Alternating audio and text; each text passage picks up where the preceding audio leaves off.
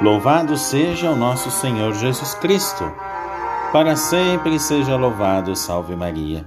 Meus queridos irmãos e irmãs, a paz e a bênção de Deus, estamos aqui mais uma vez reunidos para o nosso santo do dia. Mais uma vez contando a história desses grandes faróis que nos ajudam a seguir o caminho de Deus. Portanto, hoje nós nos encontramos nesse dia 15 de junho e hoje iniciamos nossas reflexões na América Central, veja, lá na Costa Rica, onde é lembrado o arcebispo Vitor Sanabria. E sabe por quê? Porque pelo físico já se percebia que era um descendente dos índios.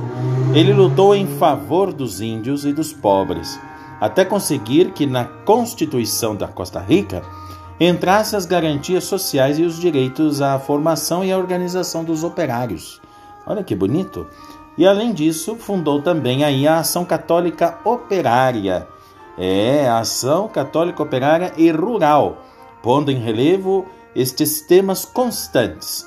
E olha, os pontos fundamentais aí dessa, dessas questões das quais este grande arcebispo realizou, o Vitor, veja, foi a justiça, não é?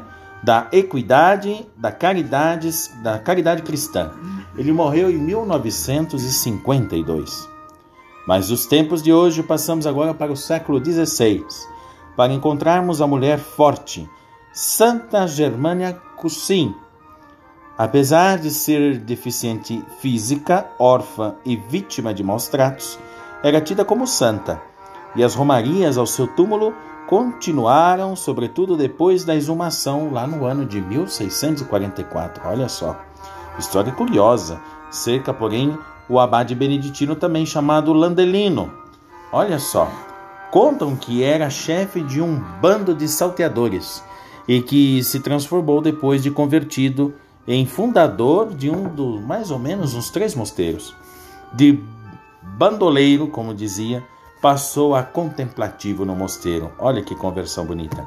E por fim, não poderíamos esquecer lá no Canadá, a grande santa Joana Manse, venerada até hoje e pela sua grande generosidade de acolhida que dava aos pobres. Quantas histórias bonitas dos santos! Por isso que dentro de nós trazemos a imagem de Cristo, como os santos sempre trouxeram Jesus e a força de Deus para a vida e para a ação. Portanto, eu desejo a todos a paz, a bênção de Deus. Voltamos aqui amanhã, se Deus quiser.